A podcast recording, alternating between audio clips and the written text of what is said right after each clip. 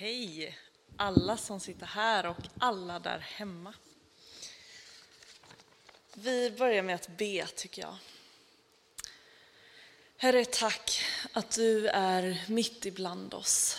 Tack att vi får fira gudstjänst tillsammans som en kropp, vare sig vi sitter här eller någon annanstans och följer digitalt. Herre, nu ber jag för den här predikan. Jag ber att det du har förberett ska få komma fram. Gör oss lyhörda för dig och öppna för vad du vill säga. Amen. Dagens tema är Jesus skapar tro som vi fick höra. Och vi ska ta avstamp i den här episteltexten från Galaterbrevet som vi fick höra. Som en kort bakgrund till Galaterbrevet så kan jag säga att Paulus skrev det här brevet till församlingen i Galatien och varnar för villoläror. Man hade fått besök av motståndare till Paulus som undervisat att alla Kristustroende, även icke-judar, skulle låta omskäras och följa den judiska lagen.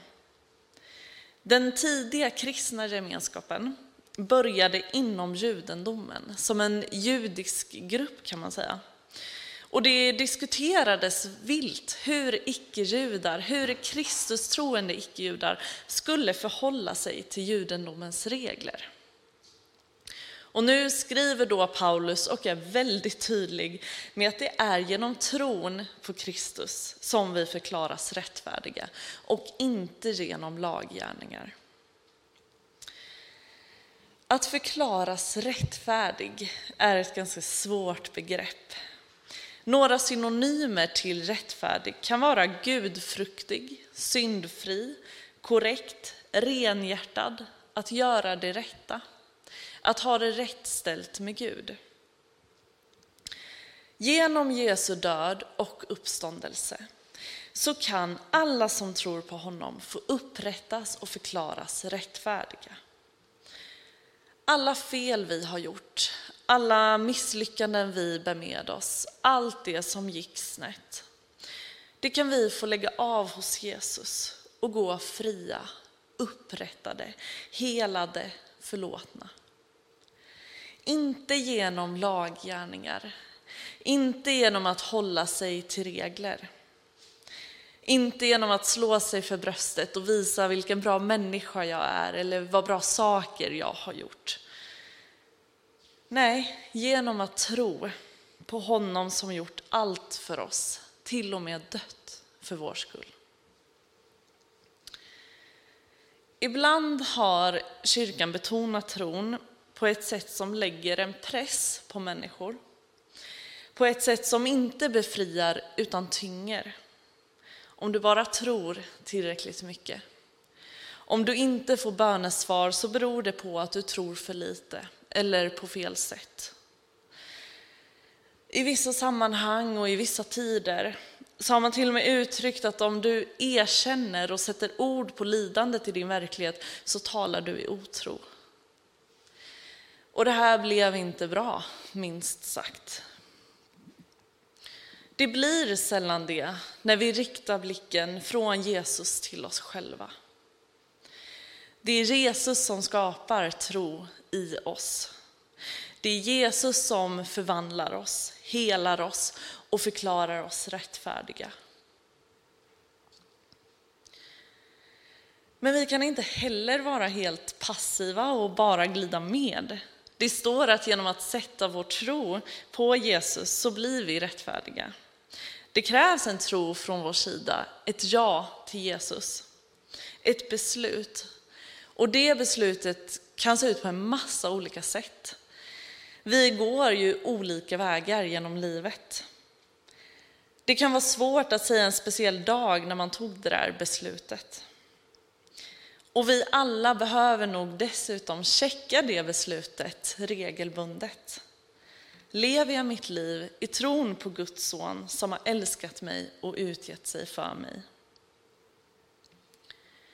I de allra sista verserna i Galaterbrevet så hörde vi, och nu lever inte längre jag, utan Kristus i mig. Och det liv jag nu lever i min kropp, det lever jag i tron på Guds son som har älskat mig och utgett sig för mig. Att tro på Jesus, det är att låta honom leva i en. Att låta honom förvandla en, låta honom tala till en. När vi tar emot Jesus och väljer att tro på honom, då händer något i oss. Helig ande börjar bo i oss och verka genom oss. Och det här kan man snurra och fundera över och hamna i långa teologiska diskussioner om. Men det är inte så, det behöver inte vara så flummigt som det låter, utan högst verkligt och konkret. Och nu tänkte jag att du Gustav ska få komma upp och berätta hur det var för dig att komma till tro på Jesus.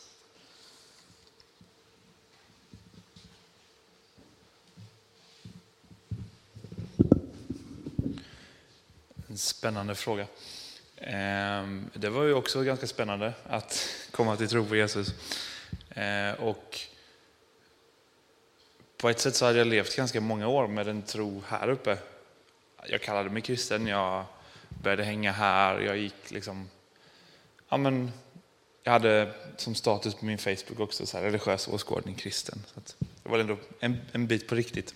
Men det, jag fattade nog inte helheten av det förrän jag mötte Jesus och bara allt blev så tydligt på något sätt. Och jag visste bara att alltså, han finns. Han älskar mig precis så som jag är. Och då brukar jag säga att så här, först var jag kristen här uppe, sen blev jag kristen här.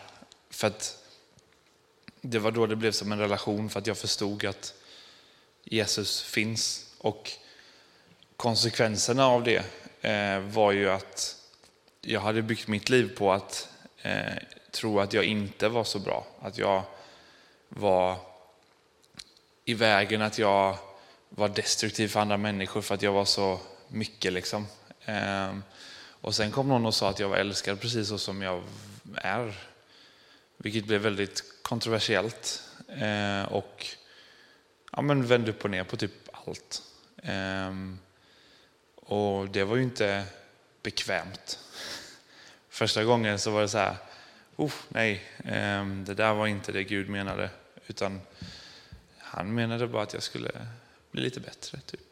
Så här. Och sen gick man och var lite motståndare till den där sanningen och sen till slut så vinner ju Gud alltid i slutändan ändå för att man har inte så mycket att sätta emot. så eh, jag började väl lyssna mer och mer på det där och efter det har jag format mitt liv utifrån den sanningen. Och det var ju tur, för att jag mår så otroligt mycket bättre med den sanningen än de lögnerna jag hade om mig själv innan. Så att, ähm, ja, någon slags medskick kan väl vara att ibland och fortfarande så kan det vara läskigt och jobbigt och obekvämt. Eh, men det behöver inte betyda att det är dåligt eller något negativt, utan det är en utmaning eller liknande, men tar man sig förbi det där och, och gräver lite så, så kommer man ut på andra sidan eh, starkare och gladare och mår mycket bättre. Så bara för att det är kontroversiellt, obekvämt och eh, läskigt så behöver det inte betyda att det är dåligt.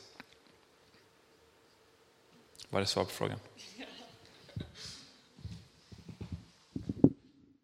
Tack. Förra söndagen så fick vi höra Cornelia predika utifrån berättelsen om Eh, där Jesus möter en kvinna vid en brunn. Han talar till henne och genom mötet så förstår hon att han är ingen vanlig man, han är ingen vanlig människa. Och jag skulle vilja återkomma till den här berättelsen. Eh, för dagens evangelietext från Johannes 4 tar sitt avstamp precis efter det här mötet. Efter att hon har mött Jesus så står det att hon gick in i staden och berättade för folk. Kom så får ni se en man som har sagt allt jag har gjort. Han kanske är Messias. Och i slutet av kapitlet så står det, många samarier från den staden kom till tro på honom genom kvinnans ord. när hon vittnade, han har sagt mig allt jag har gjort. När samarierna kom till honom bad de att han skulle stanna kvar hos dem. Och han stannade där två dagar. Många fler kom till tro på grund av hans ord och de sa till kvinnan, nu tror vi, inte bara på grund av vad du har sagt. Vi har själva hört och vi vet att han verkligen är världens frälsare. De började tro, både för att kvinnan hade berättat och för att de mötte Jesus själv. För mig så har det här varit även min resa till tron. Jag trodde på Gud som barn för att jag hade hört andra berätta. Andra hade berättat om vad Gud hade gjort i deras liv, vem Gud var för dem. Jag hade fått höra bibelberättelserna om vad Gud gjorde i människors liv för flera tusen år sedan. Jag hörde ledare i kyrkan, mina föräldrar, kompisars föräldrar berätta om deras egna upplevelser med Gud. Och så kom en punkt när jag kände att det där räcker inte. Jag kände att jag måste själv få uppleva. Jag måste själv få möta Gud. Jag måste själv få erfara Guds verk och Guds närvaro. Och det fick jag. Och det har jag fått många gånger efter det. Men andras berättelser, som Cornelias vittnesbörd förra söndagen om hur hon var rädd för möss och hur Gud fick hjälpa henne bli av med den rädslan. Sådana vittnesbörd väcker min tro till liv, inspirerar mig och berör mig. När vi får höra om Jesus och när vi själva får möta Jesus på något sätt, då skapas en tro i oss. Kanske bara en svag aning om att det finns något mer. Men jag tror att ingen, ingen kan lämnas oberörd när man får höra om Jesus. När kvinnan kände den här tron skapas i henne så kunde hon inte hålla det inom sig. Hon gick in till staden och berättade, vilket i sin tur skapade en tro i andra. Det blev ringar på vattnet. Jag tänker att tron i någon form behöver få utlopp, behöver få komma vidare, behöver få omsättas i handling. Inte för att vi ska prestera eller nå rättfärdighet genom våra gärningar, utan för att vi har blivit berörda. För att vi inte längre lever i oss själva, utan Gud själv lever i oss. I berättelsen så säger även Jesus i vers 34, min mat är att göra hans vilja som har sänt mig och att fullborda hans verk. Att göra Guds vilja, att få följa honom och leva med honom blir vår mat. Att ge ut av Guds kärlek och godhet fyller oss.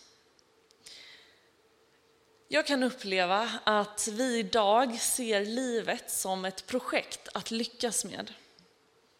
Och när jag börjar leva på det sättet, för det gör jag ibland, då blir det tomt och ihåligt. Att leva för mig själv fyller mig inte. Men att leva för att ära Gud, det fyller mig. Och här är det viktigt att vi inte delar upp våra liv i andligt och världsligt eller i fromt och något fult som vi ser ner på. Att renovera ett hus kan absolut vara att följa Gud. Att få skapa, använda den kreativitet som Gud har lagt ner i oss. Att få bygga upp ett hem där människor får trivas. Men när renoveringen blir det jag lever för, det som driver mig framåt, när det blir allt och när det görs utifrån motiv som jämförelse eller statusmarkör, då blir det tomt. Det fyller mig inte. Jag personligen älskar att åka skidor. Det är något av det bästa jag vet. Och det står inte i motsättning till att leva för Gud. Att få njuta av naturen som Gud har skapat. Att få koppla av och återhämtas. Och samtidigt har Gud mandatet att ta bort skidåkningen för, från mig.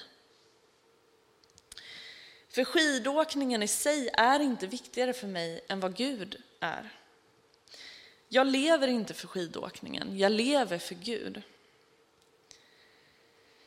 Det skapades en tro i kvinnan och hon berättade.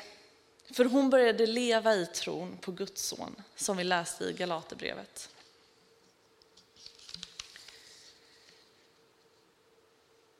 Jag tror att vi är många just nu som behöver hopp.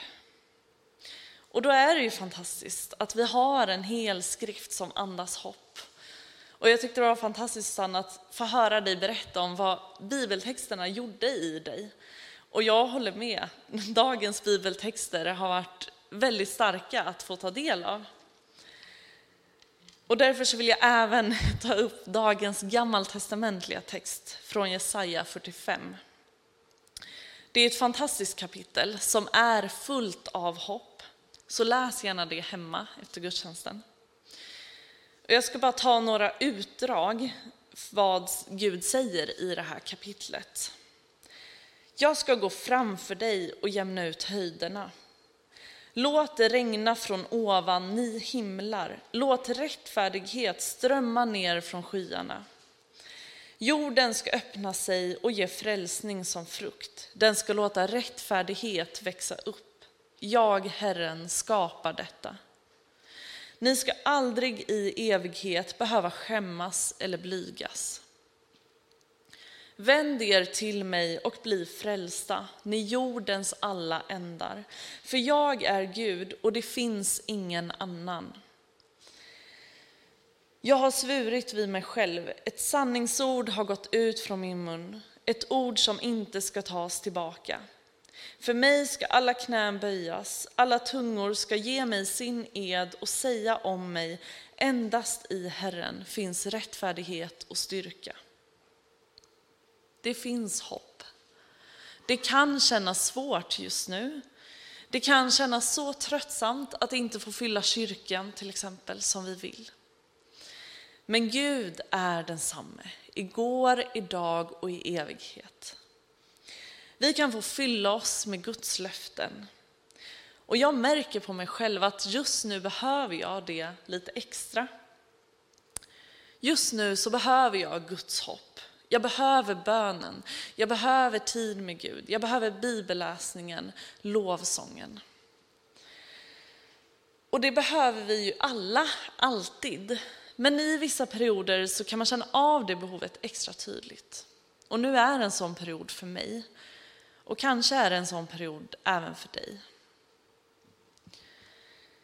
Och jag tror att när vi fyller oss med Guds hopp, då kan det få skapa de här ringarna på vattnet. När Gud får skapa en tro och ett hopp i oss, så kommer det att spridas utåt genom våra liv. Försök att påminna dig om det hoppet i din vardag i veckan som kommer, i de små stunderna. Jag ska sammanfatta min predikan och avsluta, men jag har fyra punkter som jag vill göra det med. Och du tar till dig den punkten som du känner berör dig, där du känner att ja, det här hakar i någonting. Så ta till dig det då. Punkt nummer ett. Genom Jesu död och uppståndelse så kan alla som tror på honom få upprättas och förklaras rättfärdiga. Har du inte tagit ett beslut att tro på Jesus, att säga ja till honom, så gör det. Du kan bara tänka i ditt huvud, Jesus om du finns, då vill jag tro på dig. Eller jag vet att du finns, jag vill att du ska leva i mig. Du kan smsa förbönstelefonen som kommer upp här eh, om en stund. Så ber de för dig. Och berätta för någon här i församlingen som du känner dig trygg med. Så kan ni fortsätta att samtala och be tillsammans. Punkt nummer två, det finns hopp. Gud är densamme. Påminn dig om det hoppet i din vardag, i de små stunderna. Lyssna på lovsång när du diskar. Läs dagens vers i bibelappen eller något annat som funkar för dig i veckan. Och tips från mig att läsa psalm 45 eller lyssna på Ekumenia Tons psalm 46 på, på Spotify. Den tredje punkten. Folket i den samariska staden Sykar trodde för att kvinnan berättade och för att de mötte Jesus själva. På vilket sätt skulle du vilja berätta om Jesus för någon som inte känner honom? Är det kanske lättast på dina sociala medier eller på middagen med nära vänner? Fundera på vilket sätt du kan få berätta på ett sätt som känns naturligt för dig, som känns bekvämt för dig och som känns meningsfullt. Och till sist den fjärde punkten. Jesus sa, min mat är att göra hans vilja. Hur kan du ännu mer ära Gud med ditt liv och dina handlingar? Tack